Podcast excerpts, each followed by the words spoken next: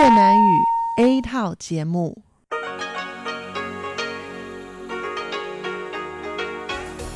Đây là Đài Phát thanh Quốc tế Đài Loan RTI.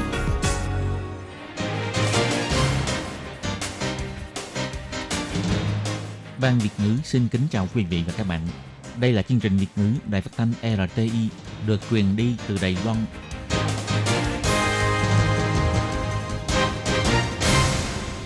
Nhi xin chào các bạn, các bạn thân mến, các bạn đang đón nghe chương trình của Ban Việt ngữ Đài Tiếng Nói RTI được truyền thanh từ Lài Loan. Hôm nay là thứ Bảy, ngày 5 tháng 9 năm 2020, tức nhằm ngày 18 tháng 7 năm canh tí âm lịch. Chương trình của ngày hôm nay bao gồm các phần nội dung chính như sau. Mở đầu là phần tin tức thời sự Lài Loan, tiếp đến là chuyên đề tiếng Hoa cho mỗi ngày, cộng đồng người Việt tại Lài Loan và cuối cùng là chuyên mục Thế hệ trẻ Lài Loan. Mở đầu là phần tin tức thời sự Lài Loan với các nội dung chính như sau. Công bố tiêu chuẩn hàm lượng chất tạo nạc chứa trong thịt lợn Mỹ. Bắt giữ 8 triệu đầy tệ tiền mặt trong vụ án khẩu trang Trung Quốc trà trộn vào thị trường khẩu trang của Lài Loan.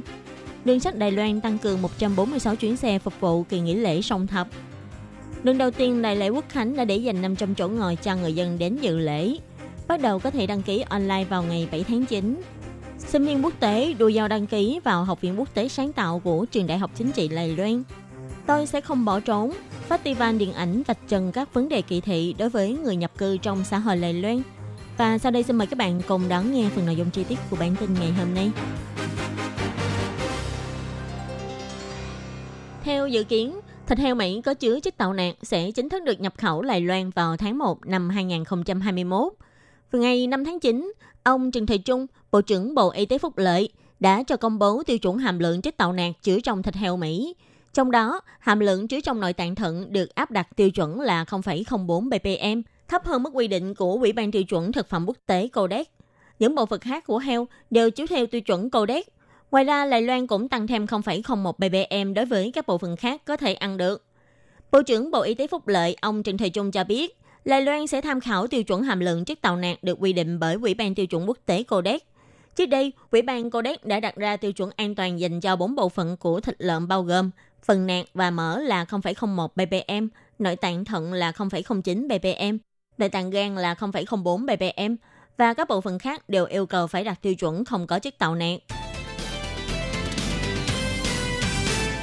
Sở Kiểm sát Sĩ Lâm vừa điều tra vụ án khẩu trang Trung Quốc trà trộn vào mặt hàng khẩu trang y tế được sản xuất bởi đội sản xuất khẩu trang quốc gia Đài Loan, chuyên cung cấp cho nhu cầu trân dụng của chính phủ để sử dụng trong công tác phòng chống dịch bệnh.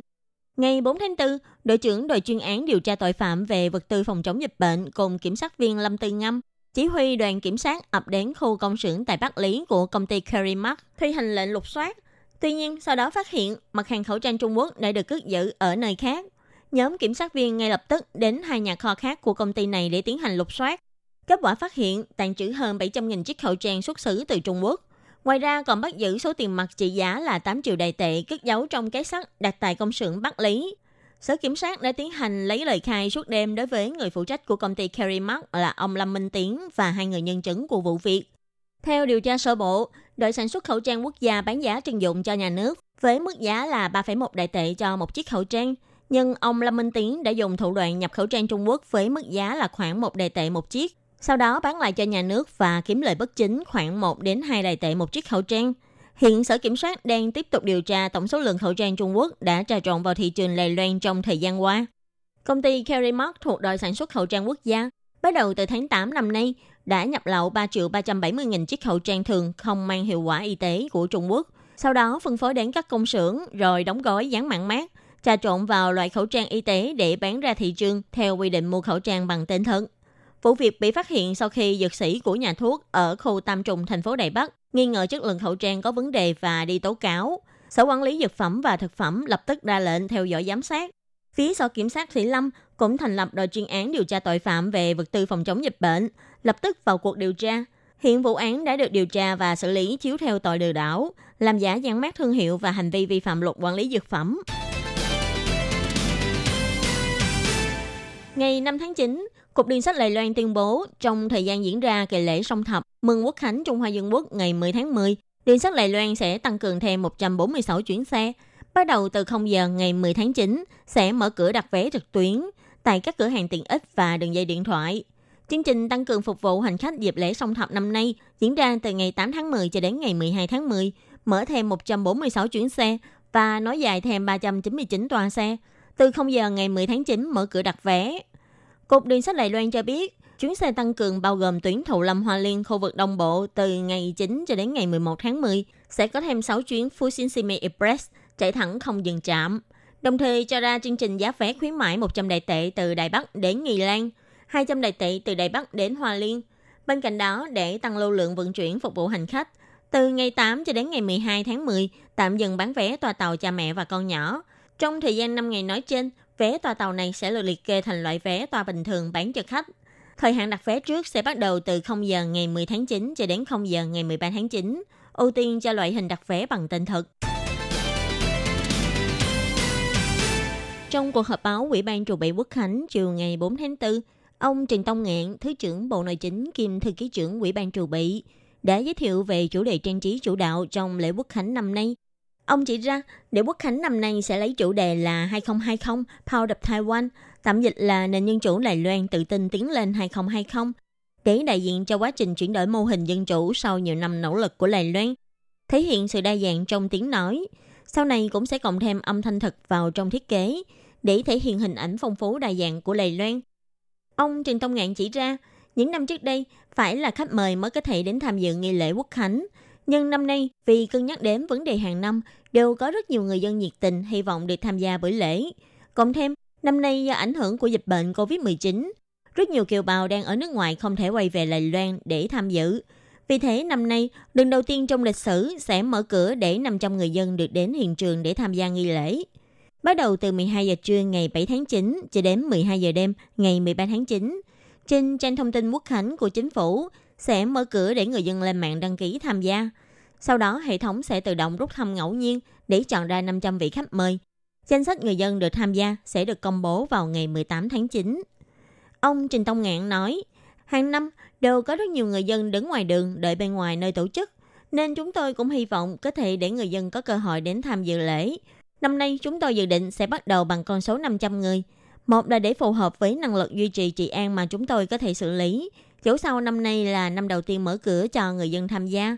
Hơn nữa, vì năm nay có dịch bệnh, nên số lượng các kiều bào ở nước ngoài quay về dự lễ cũng giảm. Nên chúng tôi dự định là năm nay có thể sẽ để dành một số chỗ ngồi để người dân đến tham dự lễ. Ông Trình Tông Ngạn bày tỏ, do dịch bệnh nên số chỗ ngồi trong hiện trường đại lễ quốc khánh cũng sẽ điều chỉnh để giảm xuống cho phù hợp, cũng như là kéo giãn khoảng cách chỗ ngồi. Các vị khách đến tham dự chủ yếu là đại sứ văn phòng đại diện của các nước tại Lầy Loan. Còn kiều bào thì chủ yếu là các kiều bào hay sinh viên Hoa Kiều đã quay trở về Lài Loan vào đầu năm nay hoặc hiện nay vẫn còn đang ở Lài Loan. Tất cả người dân và khách mời đến tham dự khi vào hội trường đều nhất định phải quét mã QR code trên thẻ. Những người dân được chọn để đến dự lễ sẽ phải mang theo giấy chứng minh và thẻ khách mời đến dự lễ để xác nhận tư cách. Ngoài ra, trong phần quà quốc khánh năm nay sẽ có các vật phẩm phòng dịch như là cồn hay khẩu trang vân vân. Sẽ tùy vào tiến triển của tình hình dịch bệnh mà điều chỉnh về số người đến dự lễ để đảm bảo làm tốt công tác phòng dịch. Lễ quốc khánh năm nay sẽ lần đầu được tổ chức tại Cơ Long. Ngoài mời các đoàn biểu diễn cấp quốc gia đến trình diễn, còn có đoàn biểu diễn địa phương tham gia. Còn pháo hoa quốc khánh sẽ được bắn tại đảo Ngư Quan của khu Bình An, Đài Nam. Trường Đại học Quốc gia Chính trị Đài Loan vừa cho thành lập Học viện Quốc tế Sáng tạo. Năm nay lần đầu tiên tuyển sinh, sinh viên của các quốc gia Đông Nam Á đã đua nhau đến đăng ký. 70% sinh viên đến xét tuyển là sinh viên nước ngoài. Cuối cùng, học viện đã tuyển được 12 người đến từ 7 quốc gia khác nhau. Trong đó có 8 sinh viên đến học theo diện học bổng.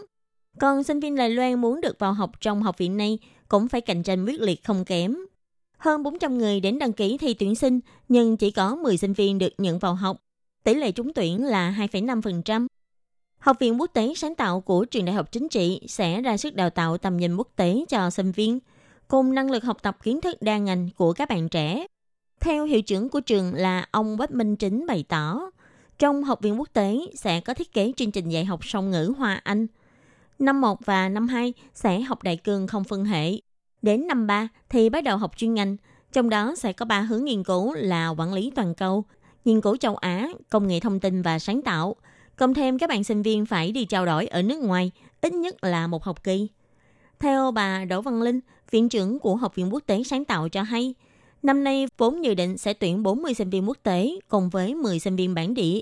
Nhưng do ảnh hưởng của dịch viêm phổi COVID-19, nên cuối cùng chỉ có 20 sinh viên đến từ 11 quốc gia đăng ký xét tuyển. Sau đó đã có 15 người trúng tuyển, ba người cuối cùng quyết định không đến học, 12 người còn lại đến từ Thái Lan, Philippines, Indonesia, Việt Nam, Nhật Bản, Hàn Quốc, Israel. Trong đó Thái Lan và Hàn Quốc đều có 3 sinh viên trúng tuyển.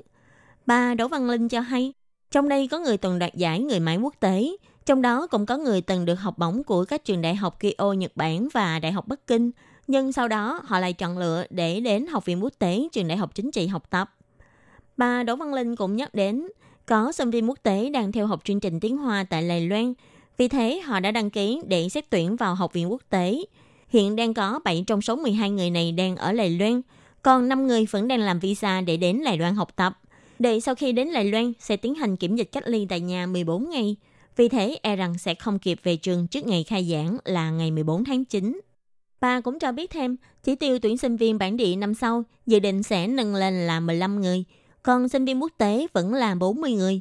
Hy vọng sau khi dịch bệnh có phần thuyên giảm, có thể đi đến các trường đại học tại Đông Nam Á để tuyên truyền tuyển sinh. Hiện tại, Học viện Quốc tế sáng tạo của Trường Đại học Chính trị Lài Loan cũng đang hợp tác cùng với lại các trường đại học của Nhật Bản, Hàn Quốc, Đức và Tứ Xuyên, dự định trong tương lai sẽ tiếp tục gia tăng thêm đối tượng hợp tác. Festival phim Nhân quyền quốc tế Đài Loan 2020 đã bắt đầu vào ngày 4 tháng 4 tại rạp chiếu phim Hoa Sơn. Năm nay có 14 bộ phim được chọn để công chiếu trong Festival phim lần này. Với chủ đề là chuyển đổi chính nghĩa, nhân quyền y tế, di chuyển quốc tế, vân vân. Hy vọng có thể cùng người dân nhìn nhận mối quan hệ giữa quyền công dân và nhân quyền một cách khách quan hơn, để xã hội Đài Loan có thể ngày càng công bằng tiến bộ hơn nữa. Câu nói tôi sẽ không bỏ trốn bằng tiếng Hoa, còn mang đậm khẩu âm của người nước ngoài, như trở thành câu nói tự truyện mỗi khi đi xin việc. Đây cũng chính là hình ảnh khắc họa về người lao động di trú ở Lài Loan. Và đây cũng là cảnh trong một bộ phim tham gia Festival phim nhân quyền quốc tế Lài Loan năm nay. Ban tổ chức hy vọng có thể thông qua những hình ảnh gây xúc động lòng người, đưa vấn đề kỳ thị vẫn còn đang tiềm tàng đâu đó trong xã hội ra trước mặt người xem. Ông Trần Tuấn Hùng, Giám đốc Bảo tàng Nhân quyền Quốc gia bày tỏ, ngoài chủ đề chuyển đổi chính nghĩa ra, năm nay cũng vì có dịch bệnh diễn ra, nên Festival phim đã đặc biệt cộng thêm chủ đề nhân quyền y tế và nhân quyền di chuyển. Hy vọng có thể thông qua những câu chuyện này để mở rộng thảo luận về mối quan hệ căng thẳng giữa quyền công dân và nhân quyền. Ông Trần Tuấn Hùng nói, chiếc chủ đề nhân quyền di chuyển sẽ nhìn thấy được vấn đề nhân quyền của người dân nước ngoài phải cần và phải được đảm bảo như thế nào. Cho nên đây cũng là mối quan hệ rất gây cấn, phải thảo luận về mối quan hệ giữa quyền công dân và nhân quyền. Theo ông Lý Vĩnh Đắc, Bộ trưởng Văn hóa bày tỏ, điện ảnh có sức ảnh hưởng rất lớn. Thông qua điện ảnh để tìm hiểu về vấn đề nhân quyền là một cách làm rất hay. Hy vọng có thể thông qua 58 buổi công chiếu liên kết trên toàn Đài Loan, có thể để xã hội Đài Loan thẳng tiến đến công bằng chính nghĩa hơn. Ông Lý Vĩnh Đắc cũng nói, hy vọng mọi người có thể nhận cơ hội này suy ngẫm thêm về vấn đề nhân quyền tại Đài Loan. Nhân quyền và văn hóa hầu như đồng nghĩa với nhau, hầu như có trong mọi thứ, mọi nơi. Tất cả các sự kiện đều liên quan đến nhân quyền, văn hóa, hy vọng mọi người có thể thông qua điện ảnh hiểu hơn về vấn đề này, cùng quan tâm xã hội. Festival phim năm nay đã chọn ra 14 tác phẩm. Mỗi bộ phim đều đã vạch trần vấn đề nưỡng nan về nhân quyền trong thể chế xã hội. Ngoài dẫn dắt người xem có thể đặt mình vào vị trí của người lao động nước ngoài, cũng hy vọng có thể nâng cao nhận thức nhân quyền của người dân Đài Loan. Các bạn thân mến, bản tin thời sự Lài Loan của ngày hôm nay do khiến nhi biên tập và thực hiện cũng xin tạm khép lại tại đây. Cảm ơn sự chú ý lắng nghe của quý vị và các bạn. Xin mời các bạn tiếp tục đón nghe các phần tiếp theo của chương trình do Ban Việt ngữ thực hiện. Xin thân ái chào tạm biệt các bạn.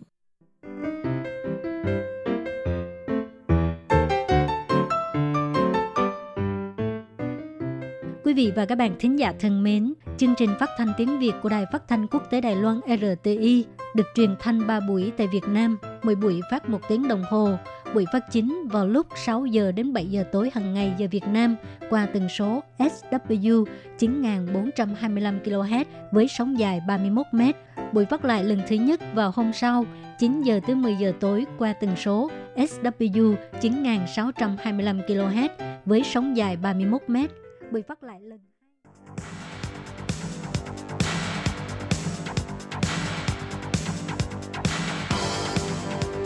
Đây là đài phát thanh quốc tế Đài Loan RTI, truyền thanh từ Đài Loan. Mời các bạn theo dõi bài chuyên đề hôm nay.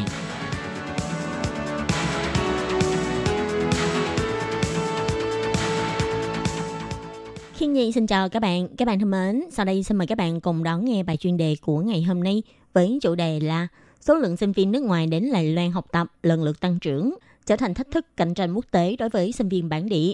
Sau đây xin mời các bạn cùng đón nghe phần nội dung chi tiết của bài chuyên đề ngày hôm nay. Theo thống kê của Bộ Giáo dục, số lượng sinh viên nước ngoài học tập tại Đài Loan đã tăng trưởng 5,12 lần trong vòng 13 năm. Theo bà Tô Tuệ Trinh, hiệu trưởng trường Đại học Quốc gia Thành Công bày tỏ, việc sinh viên nước ngoài đến Đài Loan học tập, ngoài có thể tạo dựng môi trường đa văn hóa, nhưng đồng thời, việc sinh viên quốc tế đến Đài Loan vô hình chung cũng tạo thành những thách thức mang tính cạnh tranh quốc tế đối với sinh viên Đài Loan. Gần đây, trang New News, một trong những trang về thông tin giáo dục lớn nhất của Đài Loan, đã cùng với lại trường đại học giáo dục Đài Bắc hợp tác tổ chức diễn đàn xu thế giáo dục quốc tế Đài Loan, cùng tìm hiểu về tương lai và những thách thức về đầu ra của ngành giáo dục cấp cao. Mời các chuyên gia học giả trong ngành giáo dục để thảo luận về vấn đề đang được nhiều người quan tâm như là học tập tại nước ngoài, giảng dạy tiếng Hoa, đầu ra ngành giáo dục cấp cao, thu hút nhân tài vân vân.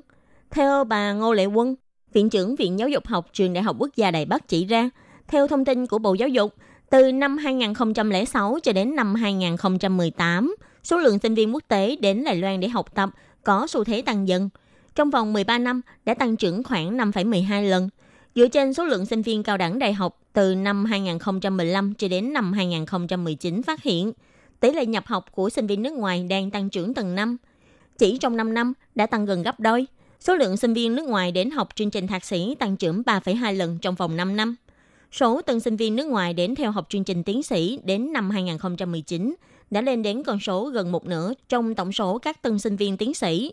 Hiệu trưởng Tô Tuệ Trinh của Trường Đại học Thành Công cho biết, trước đây, mọi người thường cho rằng sinh viên quốc tế đến Lài Loan du học đều là những sinh viên đến từ các quốc gia kém phát triển hơn Lài Loan.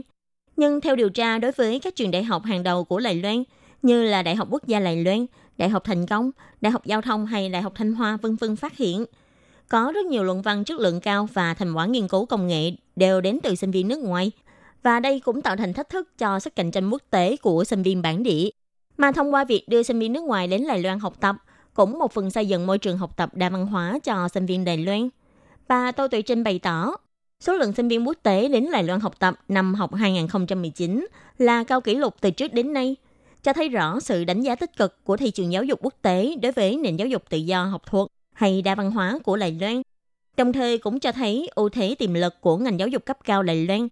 Làm sao có thể đưa ra chiến lược tiếp thị thích hợp để Đài Loan trở thành một lựa chọn không thể bỏ qua khi các sinh viên nước ngoài quyết định đi du học. Xây dựng vị trí đặc biệt về triển vọng tương lai sáng tạo cho thương hiệu giáo dục cấp cao của Đài Loan chính là bài toán mấu chốt trong tương lai. Theo ông Tức Tổ An, Vụ trưởng Vụ Giáo dục Quốc tế và hai bờ eo biển thuộc Bộ Giáo dục bày tỏ, lợi ích của việc sinh viên nước ngoài đến Đài Loan học tập sẽ mang lại sự quốc tế hóa trong nước. Nhưng việc số lượng sinh viên nước ngoài gia tăng thì cũng sẽ mang đến một số thách thức, trong đó bao gồm việc quản lý, phụ đạo và cạnh tranh trong thị trường giáo dục quốc tế. Ưu thế của môi trường giáo dục cấp cao tại Đài Loan là sự tự do dân chủ, chi phí học tập hợp lý, vân vân. Nhưng nếu muốn thu hút nhiều sinh viên quốc tế đến Đài Loan hơn nữa, thì phải có biện pháp để sinh viên nhìn thấy được triển vọng phát triển trong tương lai khi đến đây học tập. Bà Thi Trinh Ngưỡng, Giám đốc Sở Phát triển Nguồn Nhân lực thuộc Bộ Đào động cũng nhắc đến, việc sinh viên nước ngoài và sinh viên Hoa Kiều sau khi tốt nghiệp muốn ở lại Đài Loan làm việc, ngoài các bằng cấp chuyên ngành ra, còn dựa trên chế độ chấm điểm để đánh giá tư cách. Ví dụ như là học lực, mức lương, trình độ hoa ngữ vân vân, với tổng số điểm là 190 điểm. Các sinh viên nước ngoài chỉ cần đủ 70 điểm là có thể ở lại Đài Loan làm việc. Học lực và mức lương không phải là điều kiện tiên quyết. Mỗi năm sẽ có 2.500 chỉ tiêu – nhưng kinh nghiệm từ các năm trước cho thấy, nhiều nhất chỉ có khoảng 1.700 người đến xin được ở lại. Các bạn thân mến, bài chuyên đề của ngày hôm nay do khiến dị biên tập và thực hiện với chủ đề là số lượng sinh viên nước ngoài đến Đài Loan học tập lần lượt tăng trưởng, trở thành thách thức cạnh tranh quốc tế đối với sinh viên bản địa. Bài chuyên đề đến đây cũng xin tạm khép lại. Cảm ơn sự chú ý lắng nghe của quý vị và các bạn. Xin thân ái chào tạm biệt các bạn và hẹn gặp lại.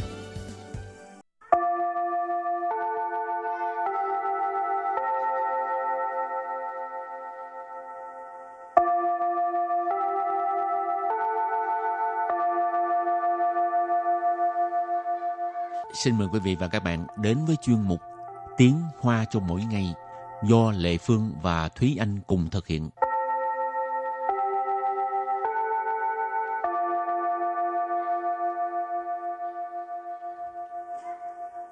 Thúy Anh và Lệ Phương xin kính chào quý vị và các bạn. Chào mừng các bạn cùng đến với chuyên mục Tiếng Hoa cho mỗi ngày ngày hôm nay. Bài trước là mình học về những câu nói cảm ơn. Ừ. Mà ngoài nói cảm ơn thì cũng phải biết nói xin lỗi đúng không? Ừ. Thì anh có thường xuyên nói xin lỗi không? Hay là Ờ, hay là ít nói? cũng thường xuyên nói nhưng mà ờ, Vậy là thường xuyên mắc lỗi à? nhưng mà ờ, không phải là thường xuyên nói tôi 不起 mà là thường xuyên nói bu hảo ý sự. Ờ, cái này là các bạn ơi xin lỗi cũng có chia ra cái mức độ xin lỗi như thế nào ha Ừ. thì bây giờ mình nói rõ cho các bạn biết chẳng hạn như có những người không muốn nói cái từ xin lỗi nó quá nặng nề như Thúy Anh thì có thể dùng cái từ là bô hỏi ý sự Ừ. rồi cái mức độ xin lỗi nặng nhất ờ, chân thành nhất đó là 对不起，对不起， tuệ bu chỉ có nghĩa là xin lỗi thì đây là khi mà mình mắc lỗi thì mình trực tiếp ờ, mình vi phạm cái điều gì đó hoặc là mình làm cho người ta buồn mình cảm thấy rất là xin lỗi thì mình trực tiếp nói xin lỗi trực, trực tiếp nói tuệ bu chỉ Ừ. một cái cách nói xin lỗi rất là trực tiếp rất là chân thành Ừ. Rồi nếu như mà mình nói mà nghe có vẻ nghiêm túc và trang trọng hơn ấy thì chắc các bạn cũng có nghe qua một cái từ đó là 抱歉，抱歉， bao歉tức là cũng là xin lỗi hoặc là của hình bao歉tôi có tôi rất xin lỗi hoặc là tôi rất lấy làm tiếc Ờ, ở đây thì mang tính nghiêm túc và trang trọng hơn thường là dùng với là những người mà không thân thiết hoặc là những người có chức vụ cao hơn mình thì thông thường đúng rồi mình nói với chủ quản thì cũng ít nói, ít nói tuệ bu chỉ hay gì ha ừ.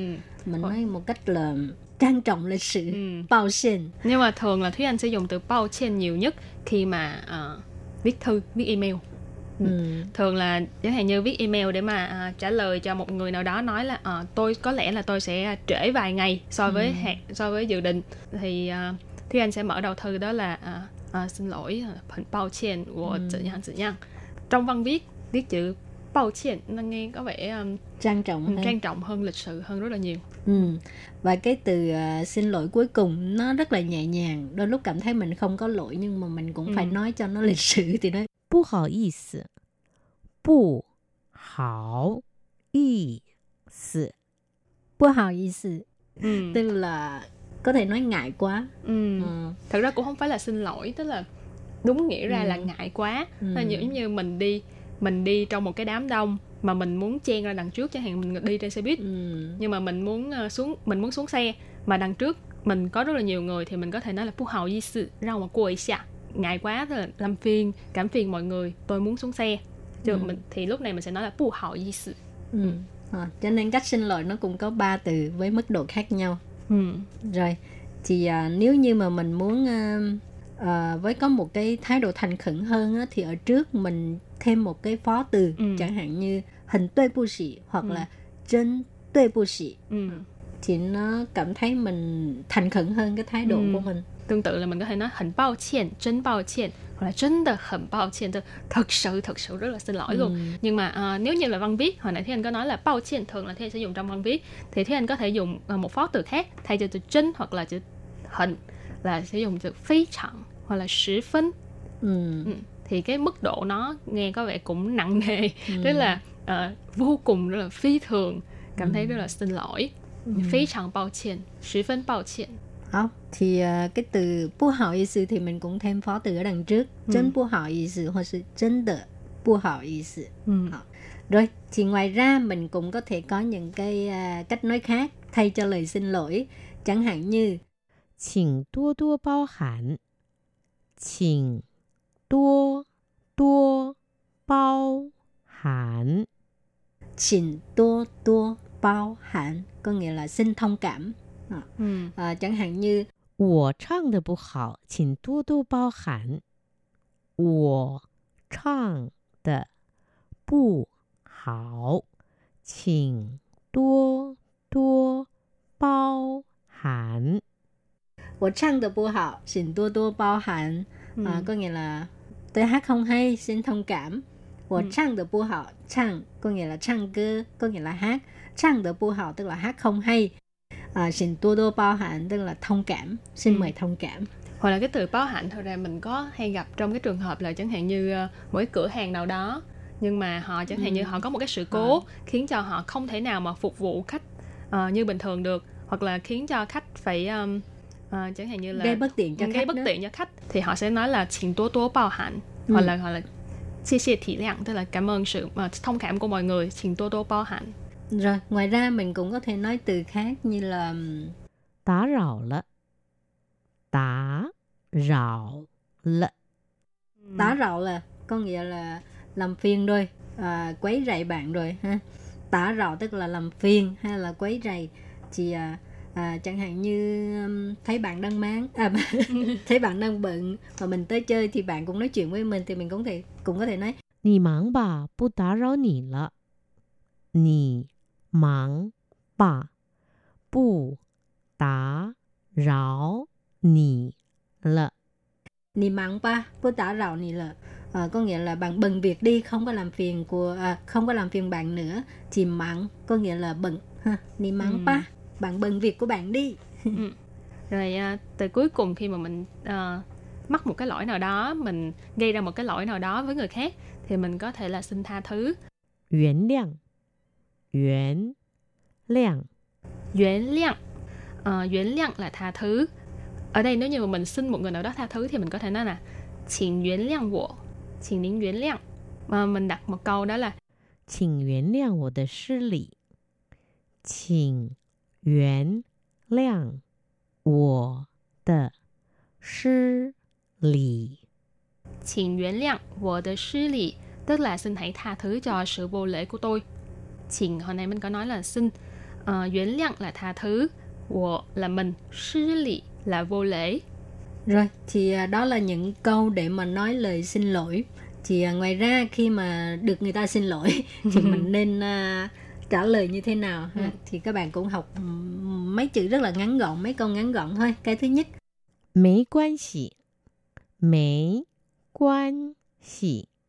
Mấy quan xỉ có nghĩa là không sao Thì ngoài mấy quan xí ra mình cũng có thể nói là 没事儿，没事儿， mấy sự.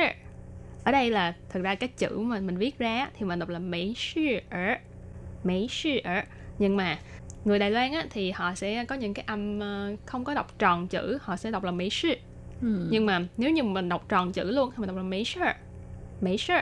Ngoài ra, à, bạn cũng có thể trả lời là 不是你的错， 不是你的错， bú sư nì tờ chô có nghĩa là không phải lỗi của bạn. Bú sư là không phải, nì tờ chô cho sự lỗi của bạn. Còn ở đằng trước là thành phủ định ha. Bú sư nì tờ chô không phải lỗi của bạn. 不是你的错. Đê đê đê đê đê. không biết là có ai biết bài hát này không? Nghe là biết là niên đại nào rồi đó. Rồi thì nãy giờ mình học cũng khá nhiều về những cái câu nói xin lỗi hoặc những cái câu thay thế cho từ xin lỗi. Ừ. Thì à, trước khi kết thúc bài học thì mình ôn tập lại ha.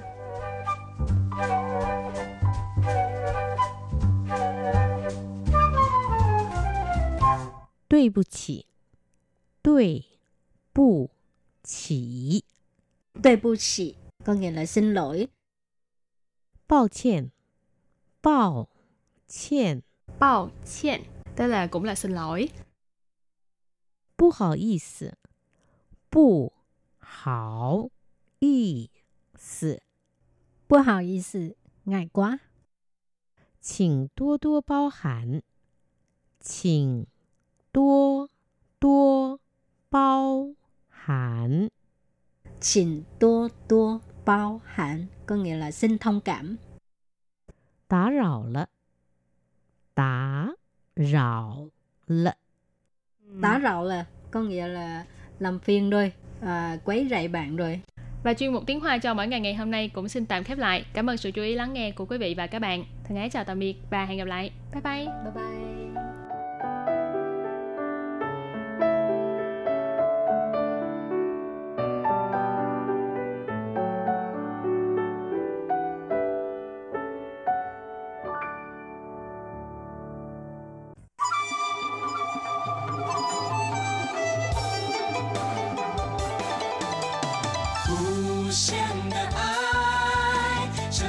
世界传开永恒的关怀。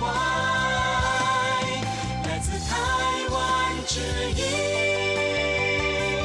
RTI。Quý vị đang đón nghe chương trình Việt ngữ tại RTI truyền thanh từ Đài Loan.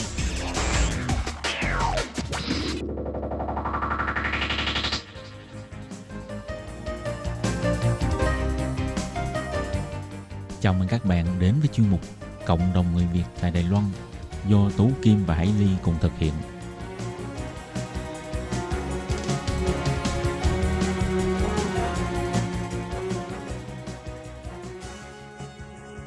Hello, tôi Kim và Hải Ly xin chào các bạn. Hoan nghênh các bạn đã đến với chương mục Cộng đồng người Việt ngày hôm nay của chúng tôi. Thì ờ, trong buổi phát vào tuần trước chúng ta đang được trò chuyện với ờ, chị ờ, Cúc là một tân di dân người Việt đến từ thành phố Đài Bắc và chị Cúc đã chia sẻ cho chúng ta biết về quá trình chị sang Đài Loan làm lao động, sau đó thì chuyển sang là lập gia đình với người Đài Loan và cũng đã rất là nỗ lực trong việc là học tiếng Đài để có thể hòa nhập với gia đình nhà chồng. Ừ. Và trong chương mục hôm nay thì Tố Kim hãy Ly xin mời các bạn tiếp tục đón nghe những lời chia sẻ của chị Cúc về à, việc mình học tiếng Đài như thế nào nè, rồi tham gia những công tác xã hội ra sao nha. Ừ, bởi vì em lao động là làm việc ở thành phố Đài Bắc cho nên là rất là ít người nói tiếng Đài. À, Chỉ có ví dụ cũng- đi chợ thì thỉnh thoảng nghe thấy mấy người bán rau họ nói là tiếng Đài mấy câu thôi chứ đâu có có ai giao tiếp với mình bằng tiếng Đài đâu. Ờ, tức là lúc trước thì mình cũng làm công việc Ừ. ở gia đình ở chung với nhà chủ nhưng Dạ. mà nhà chủ vì là chủ yếu là dân thành phố Đài Bắc nên là người ta cũng dân ít người ta, người ta không nói tiếng Đài. Dạ. với lại người ta là người Trung Quốc Dạ. cho nên là người ta nói hoàn toàn bằng tiếng Trung, người ta Ừ. cũng không biết tiếng Đài luôn. Ừ, vậy sau đó khoảng bao lâu thì lại có thể giao tiếp được tiếng Đài thông thạo và có thể trao đổi với bố mẹ chồng? À, chắc là khoảng tầm nửa năm thì bắt đầu có thể giao tiếp bằng tiếng Đài. Ờ. nhưng mà à, chắc là cũng không không thể giống như tiếng Trung nó điêu luyện được. Ừ, nhưng mà Tại tiếng vì- Đài khó học lắm mình không biết là Cúc có cái bí quyết gì để chia sẻ với mọi người cái cách để mình học tiếng Đài cho nó Ừ, tốt không? em chẳng có bí quyết gì em cứ nghe bà nói gì thì em nói. Em nhớ xong là ờ, lần sau hỏi em gì em trả lời như thế. Hoặc là ví dụ như mẹ chồng em thì thích xem những cái bộ phim bằng tiếng đài đó là em cứ nhìn à, diễn viên họ nói bằng tiếng đài đó bên dưới có tiếng trung là em em hiểu là à, nó là như thế Ờ, tức là mình mình xem phim bằng tiếng Đài Dạ, xong dạ. rồi đối chiếu với lại cái phụ đề bằng À, tiếng Trung bằng tiếng trung ở bên dưới, À, xong rồi từ đấy mình học. để- để- Ờ, Vâng. nhưng mà nửa năm cũng nhanh ấy chứ. và, và sau đó là mình có thể giao tiếp với bà Vậy bây giờ Cúc nói tiếng Đài chuẩn chưa ạ? Ờ, cũng không được chuẩn lắm Nhưng mà chắc cũng nói khoảng được ờ, bảy tám mươi phần trăm mà chứ ha. Ờ, chắc là bảy tám mươi phần trăm chắc là cũng hơi nhiều nhưng chắc 60 phần trăm là cũng được Ờ, có nghĩa là đủ để giao Ừ, tiếp giao tiếp bình với- thường thôi đơn Ồ. giản thôi. Ờ, bởi vì bình thường ở nhà nói chuyện mẹ chồng chỉ có ma đi bê chạp bằng ai bê cồn bò ai bê xin xin sạc câu sự lấy đó ví dụ như là ờ, mẹ đau ở đâu này có cần giúp không này. Còn ví dụ như là muốn trao đổi một cái vấn đề gì đấy mà nó sâu hơn một chút thì chắc là sẽ hơi Ờ, khó đúng cái không? đó thì ví dụ như là bình thường mà cái gì mà nói mà em mà không hiểu thì em hỏi ông xã. Ừm, ông xã làm người phiên dịch Ờ, hay quá. có hậu thuẫn. Và nhiều khi ờ, con em nó cũng biết nhiều nên là nhiều khi là ờ, có câu nó biết em không biết Ờ, có câu em biết nó lại không biết thì cứ hai mẹ con là hỏi nhau ờ, vậy là ở nhà thì ông xã cũng có nói tiếng Đài với lại bé. chồng em không nói tiếng đài chỉ có nói với bà thôi mới nói tiếng đài. Còn bình thường là nhà em hoàn toàn nói bằng tiếng trung. Hiện nay cũng được biết Cúc tham gia rất là nhiều hoạt động. Thì trong đó có cái hoạt động là ờ, làm cô giáo dạy tiếng Việt cho ờ, trẻ em ờ, ha. thì ờ, Cúc có thể chia sẻ chi tiết hơn về cái ừm, cái cái cái nghề làm giáo viên của mình không ạ? dạ cái nghề làm giáo viên thì nó cũng là một cái duyên với em. Ra là đầu tiên em không phải là ờ, dạy tiếng việt đầu tiên là em ờ, dạy ờ, tiếng trung dạy chữ cho những cái em bé mà nó nó học lớp 4, lớp 5 hoặc lớp 6, lớp 7 gì đó ở Việt Nam. Xong mới chuyển sang đây không có biết tiếng Trung á nó không theo kịp lớp á. Thì Ừ. trước hết là em dạy tiếng Trung cho nó và sau đó là em phiên dịch bài vở cho nó.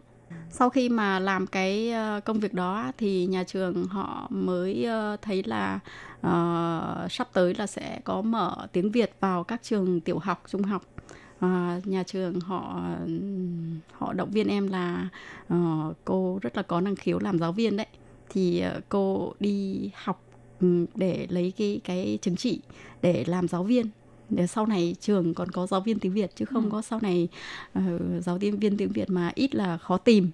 Xong em cũng suy nghĩ suy nghĩ một thời gian rồi về nói chuyện với ông xã thì ông xã em cũng cũng nói đi học à Ừm, bởi vì đối với ông xã nhà em thì rất là cổ vũ vợ đi học. Học cái gì cũng được. Cứ miễn là em thích là ông cho đi học. Dạ. và sau đó là em đi học thì ờ, đi học xong là ừm, năm năm trước em học xong thì năm sau là họ mở mở lớp. Dạ.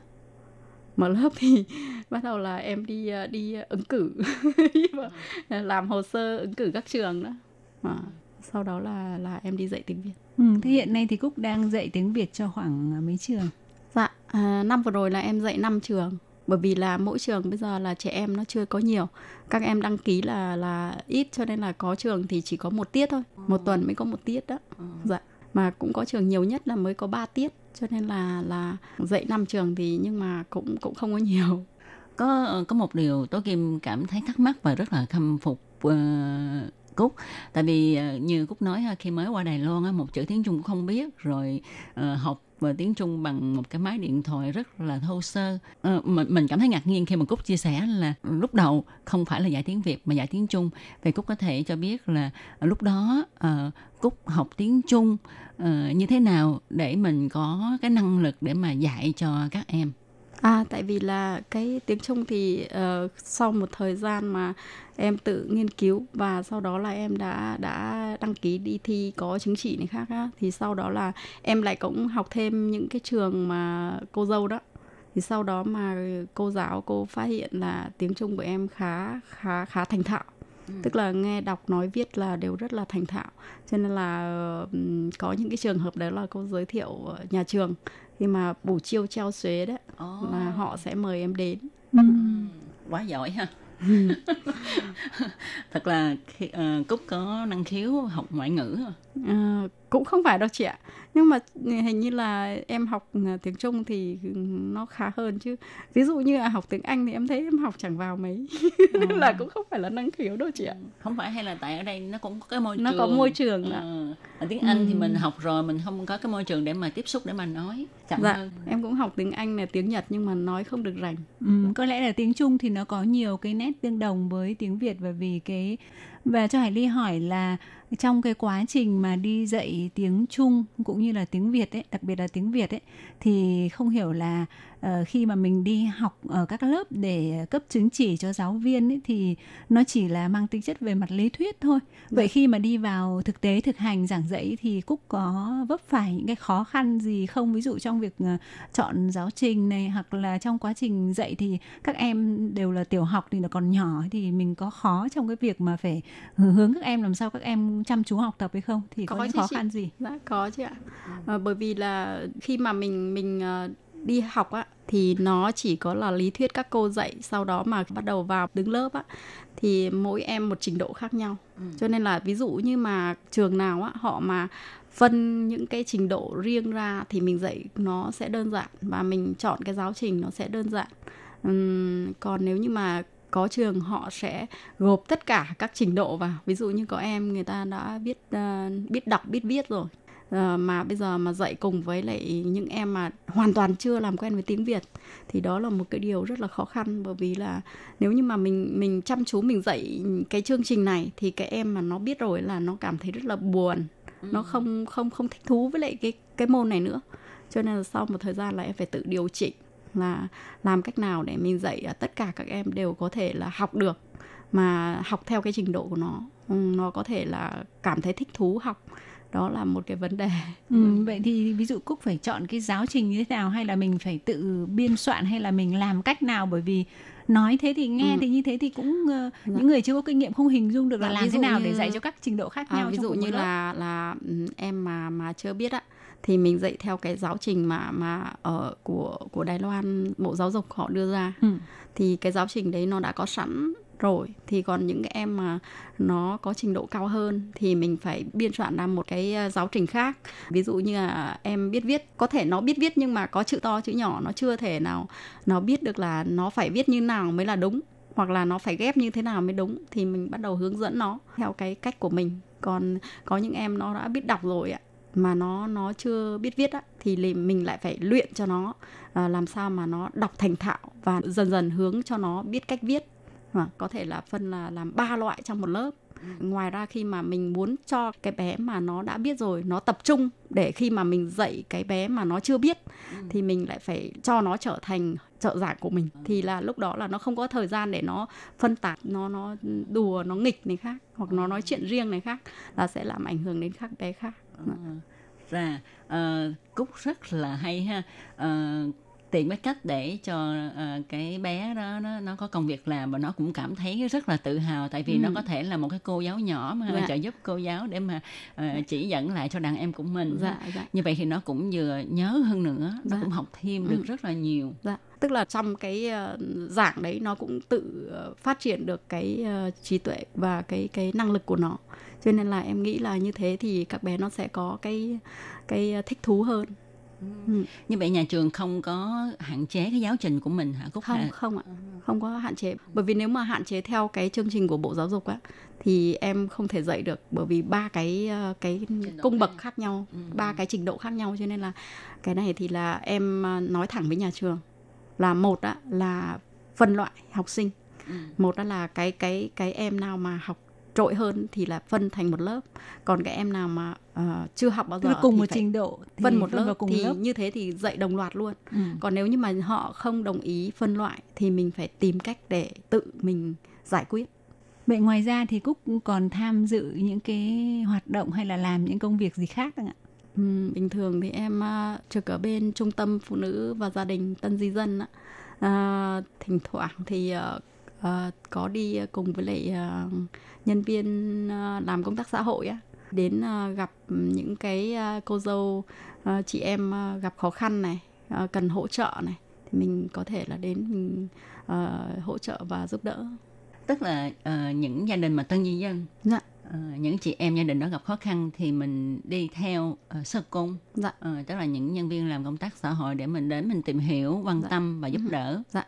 Ờ, vậy thì trong cái quá trình này á cúc có, có- có có thể cho biết là cúc ờ, thấy cái tỷ lệ mà chị em các gia đình tân di dân ờ, gặp khó khăn có nhiều hay không? Và những khó khăn mà họ thường gặp là những cái vấn đề nào cũng cũng có khá nhiều bởi vì em đi thì cũng rất là nhiều. Có chị em thì ờ, kết hôn sang đây chồng thì rất là tốt. Nhưng mà có điều là lại ừm, có những cái bệnh ví dụ như là bệnh hoang tưởng nè. Cho nên là không cho vợ ra ngoài này hoặc là ừm, lúc nào cũng phải theo ý của của chồng đó.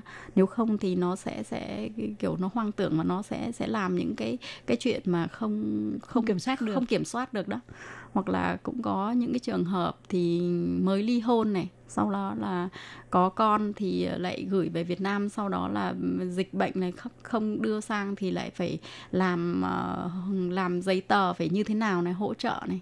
Ờ, có những cái trường hợp thì ờ, tức là chồng chết này thì sau khi đó thì mình phải quan tâm mà mình động viên rồi mình hướng cho họ cái cuộc sống sau này như thế nào nữa đó tức là nó có rất là nhiều.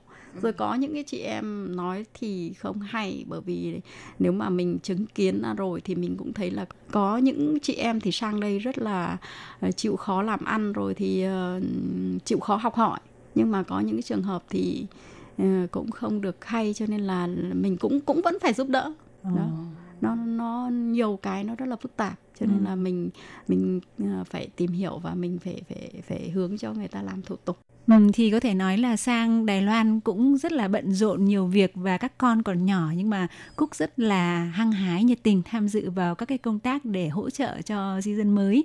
Vâng và trong tuần tới thì tôi Kim Hải Ly xin mời các bạn tiếp tục nghe phần cuối cuộc trò chuyện giữa chúng tôi với chị Cúc để nghe chị chia sẻ thêm những kinh nghiệm dạy tiếng Việt cũng như là động lực nào khiến chị có thể tham gia vào những công tác xã hội nhiều như vậy. Chương mục hôm nay sẽ được tạm dừng đến đây. Cảm ơn các bạn đã đón nghe. Bye bye. Bye bye.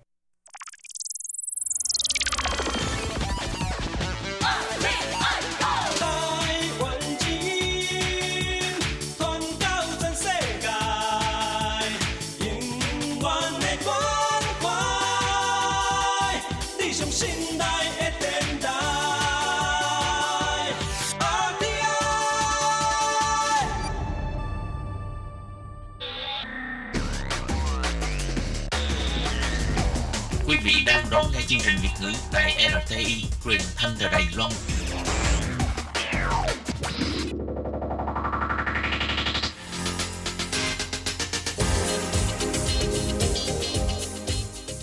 Chào mừng các bạn đến với chuyên mục Thế hệ trẻ Đài Loan do Tường Vi thực hiện.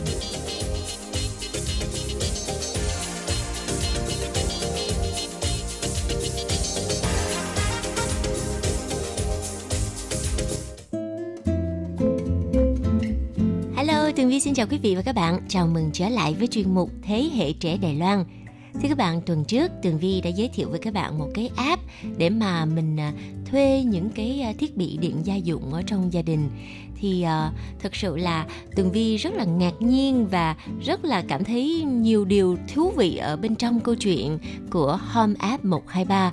Bởi vì từ đó tới giờ Tường Vi chưa bao giờ nghĩ rằng mình sẽ đi thuê một cái uh, um, chẳng hạn như một cái nồi cơm điện để mà mình về mình nấu ăn khoảng trong vòng một tuần với giá cả là rất là phải chăng à, và thưa các bạn ngày hôm nay chúng ta sẽ tiếp tục khám phá những điều ờ, mới mẻ đằng sau câu chuyện của hai bà nội trợ thành lập Home App 123 cho thuê mướn thiết bị điện gia đình nhé.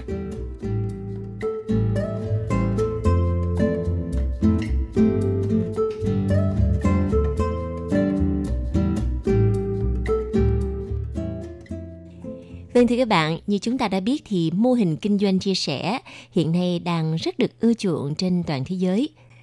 Thực ra thì những dịch vụ có liên quan tới mảng kinh tế chia sẻ đã rất là phổ biến ở Đài Loan, chẳng hạn như là à, dịch vụ à, chia sẻ văn phòng, có nghĩa là mình không cần phải đi thuê một cái à, à, mặt bằng để mình mở một cái văn phòng, mà mình chỉ cần à, sử dụng cái dịch vụ gọi là phân sản ban công sự, có nghĩa là văn phòng chia sẻ để mà mình thuê một cái chỗ ngồi. Thì chỗ ngồi đó nó sẽ có bàn ghế và có đầy đủ các thiết bị kể cả à, máy vi tính nữa để mình có thể sử dụng lên mạng vân vân. Và cái không gian mà văn phòng chia sẻ nó giống như là một quán cà phê. Ở Đài Loan khu vực Đài Bắc thì có một cái nơi gọi là The Hive uh, H I V E thì à, ở cái chỗ này á hả, Tường Vi đã từng đến một lần và Tường Vi đã từng mướn một cái văn phòng ở đó với cái khoảng thời gian là 2 tiếng đồng hồ với giá cả rẻ bất ngờ luôn. Mà giống như à, mình đang được ở một không gian quán cà phê yên tĩnh nè. Trang thiết bị thì đầy đủ tiện nghi và trang trí rất là thời trang và đẹp. Ngoài ra thì à, đã đến Đài Loan thì chắc chắn các bạn cũng từng sử dụng cái dịch vụ ubike cho thuê xe đạp á, được gắn ở ờ, các trạm xe điện ngầm á, thì mọi người mà nếu mà uh, ra khỏi xe điện ngầm thì muốn ờ, đi đến một cái nơi nào đó không có xa thì uh, sẽ mướn cái xe đạp U-Bike rồi uh, chạy đến một cái địa điểm nào đó mà có cái cột để trả xe đạp U-Bike thì mình trả lại. Thì thật sự đây cũng là một cái dịch vụ kinh tế chia sẻ. Mình không cần phải mua một cái xe đạp rồi mình đi lòng còng lồng kềnh đi thiệt là xa thì làm sao mà sử dụng xe đạp được phải không nào cho nên là cái dịch vụ mà Dubai thực sự là rất là tiện lợi cho người dân trong thành phố mà lại bảo vệ môi trường nữa. Và tiếp theo đó thì uh, cho ra dịch vụ gọi là Uber rồi uh, dịch vụ cho thuê xe hơi mình tự lái và mình uh, trả xe ở bất kỳ một cái uh, chỗ mà đậu xe nào ở trên đường phố. Thì uh, cái công ty này người ta có cái hệ thống định vị xe để người ta biết là uh, xe của người ta ở đâu từ ngày mà có cái dịch vụ này ra thì Tường Vi nghĩ rằng rất là nhiều bạn trẻ mà biết lái xe sẽ không có muốn tốn một cái số tiền rất là lớn để mua một chiếc xe hơi của riêng mình. Sử dụng cái dịch vụ thuê xe chung này phải tiện hơn mà rẻ hơn rất là nhiều không nào? Vâng và từ cái ý tưởng kinh tế chia sẻ đó đã giúp cho hai bà nội trợ vốn là chỉ ở nhà trông con thôi. À, họ đã bước ra xã hội và trở thành doanh nghiệp chuyên kinh doanh dịch vụ cho thuê mướn đồ điện gia dụng. Dịch vụ này á tên là Home App 123 đã chính thức uh, lên thị trường vào tháng 1 của năm 2018. Đó là một cái kênh chia sẻ thuê đồ điện gia dụng đầu tiên tại Đài Loan. Và chúng ta chỉ cần tham gia vào hội viên rồi mình chụp cái à, đồ điện gia dụng của mình đó rồi mình đăng lên cái hệ thống này. Sau đó thì mình điền một số những cái thông tin sản phẩm và thế là đồ điện gia dụng của mình đã được liệt kê vào cái danh mục sản phẩm cho thuê. Và từ đó thì bạn sẽ trở thành một cái người chủ cho thuê.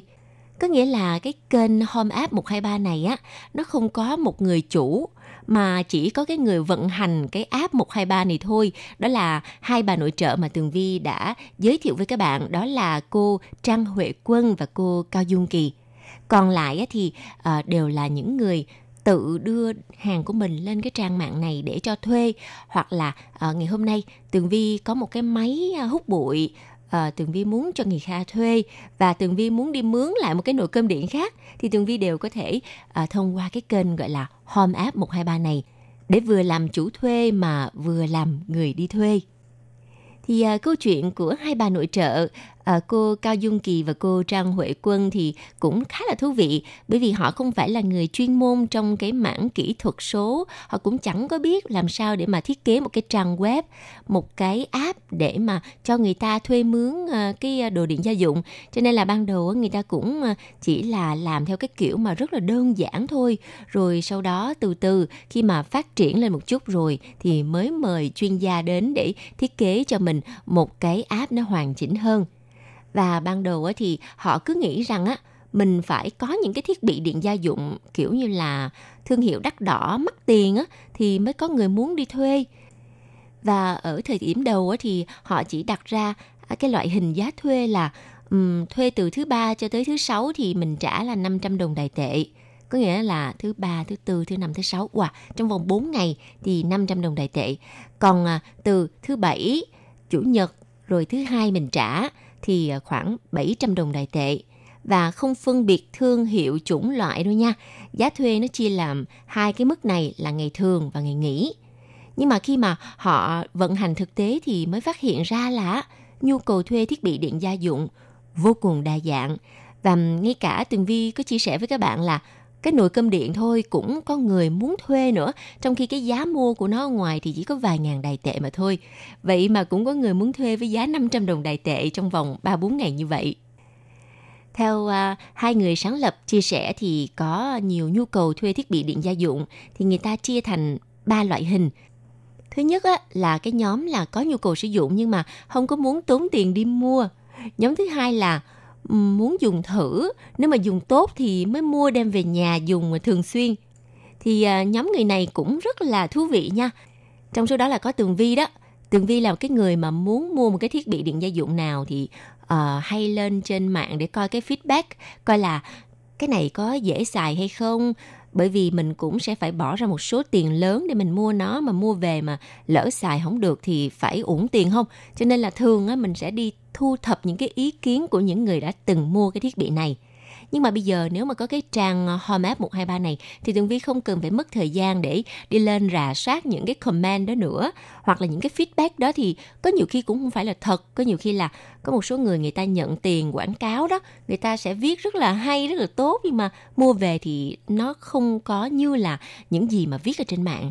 Vì vậy, mình sẽ thông qua cái ờ, Home App 123 này á để mà mình mướn một cái về mình xài thử coi làm sao xài ba bốn ngày tốn khoảng 500 đồng. Còn hơn á là mình mất khoảng mười mấy hai chục ngàn mà mình xài có ba bốn lần. Đúng không nào?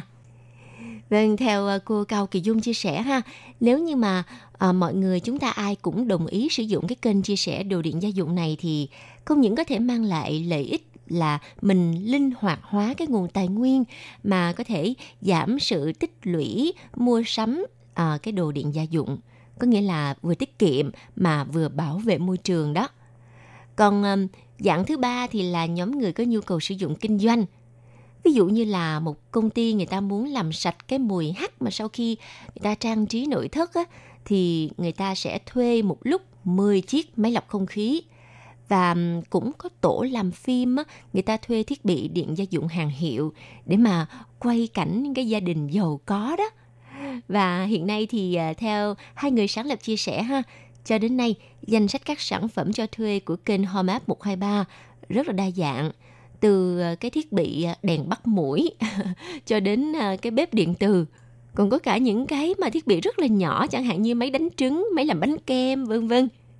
Còn đơn đặt hàng cho các hoạt động thương mại thì thường sẽ là một đơn hàng thuê trên 10 thiết bị. Và theo cô Cao Dung Kỳ cho biết á, Homap 123 thường bị hiểu lầm là một công ty mua đủ thiết bị gia dụng rồi à, đem ra cho thuê. Thực ra ban đầu Tường Vi cũng hơi hơi hiểu lầm như vậy đó. Tường Vi nghĩ là à chắc là cái nhà kinh doanh này người ta sẽ tích một cái lượng hàng khá lớn để mà đem ra cho thuê. Nhưng mà hoàn toàn không phải như vậy. Bởi vì thử nghĩ coi, với cái nhu cầu thuê mướn đa dạng và phong phú như thế này, thì không một cái công ty nào có thể chịu nổi áp lực dự trữ hàng hóa hết á. Mà trên thực tế thì cái nguồn tài nguyên lớn nhất đang được tích trữ là ngay trong gia đình của mỗi chúng ta, ngay trong gia đình của Tường Vi, của các bạn. Nếu ngày hôm nay các bạn có cái máy hút bụi thấy dùng rất là tốt mà mình mua khá là mắc tiền, giờ mình muốn uh, xài rồi muốn lấy lại vốn thì các bạn đem đến cái kênh Home App 123 này cho thuê, cho thuê khoảng tầm 10 lần là chắc cũng lấy lại một nửa vốn rồi đó. Thực sự là rất là tiết kiệm phải không nào? Tường Vi thề với các bạn là sau khi mà chia sẻ cái đề tài này cho mọi người nghe thì Tường Vi đã lên mạng tra coi là làm sao để mình có thể gia nhập hội viên để mình đem những cái thiết bị điện gia dụng ở trong nhà mà cất xó của Tường Vi bao nhiêu năm nay không xài để cho người ta thuê. Chẳng hạn như là cái máy nấu ờ, sữa đậu nành của Tường Vi mà hồi tuần trước á, mình đã từng ờ, chia sẻ với mọi người. Mua quá trời tiền luôn xong rồi xài đúng có hai ba lần từ đây thì mình nhìn thấy cái lợi ích kinh tế của việc gọi là chia sẻ đồ thiết bị điện gia dụng trong gia đình nó lớn đến chừng nào. Nhưng mà ở một cái góc độ khác thì á, cái kênh Home App 123 như là đang muốn tuyên truyền với công chúng về quyền sử dụng, chứ không phải là quyền sở hữu vật dụng. Phục vụ hóa sản phẩm sẽ trở thành xu thế ở trong tương lai và khả năng thu hồi tái chế và sửa chữa của sản phẩm đều cũng sẽ trở thành yếu tố quan trọng trong quá trình thiết kế sản phẩm. Ví dụ như là công ty Color Park International Group, họ đề xuất ý tưởng cho thuê đèn LED. Khâu bảo trì sửa chữa thì cũng sẽ do công ty phụ trách và nhiệm vụ của người sử dụng chỉ còn là đi thuê cái ánh sáng với một nguồn năng lượng sạch và tiết kiệm hơn. Wow, có cả dịch vụ thuê bóng đèn nữa thì thực sự là Tường Vi quá khâm phục và quá bái phục luôn đó các bạn.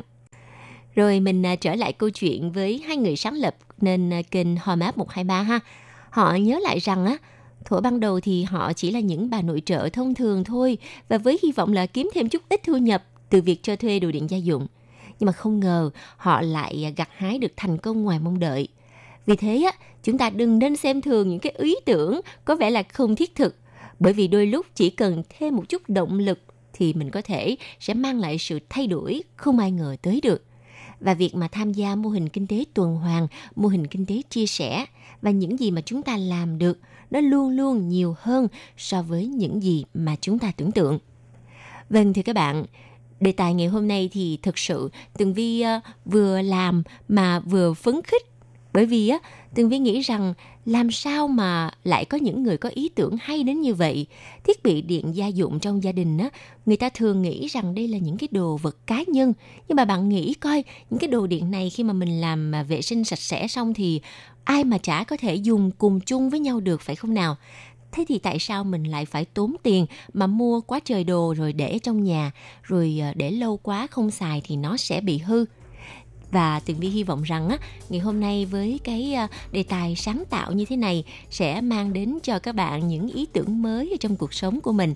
Nếu như mà các bạn ở Việt Nam á, mà nghe được chuyên mục của Tường Vi và muốn kinh doanh cái mô hình cho thuê đồ điện gia dụng thì các bạn hãy bắt tay vào ngay từ ngày hôm nay còn Tường Vi thì sẽ ngay từ ngày hôm nay lên mạng và tìm kiếm ờ, coi là làm sao để cho thuê bớt những cái đồ điện mà Tường Vi mua chất đống ở đó mà không xài tới.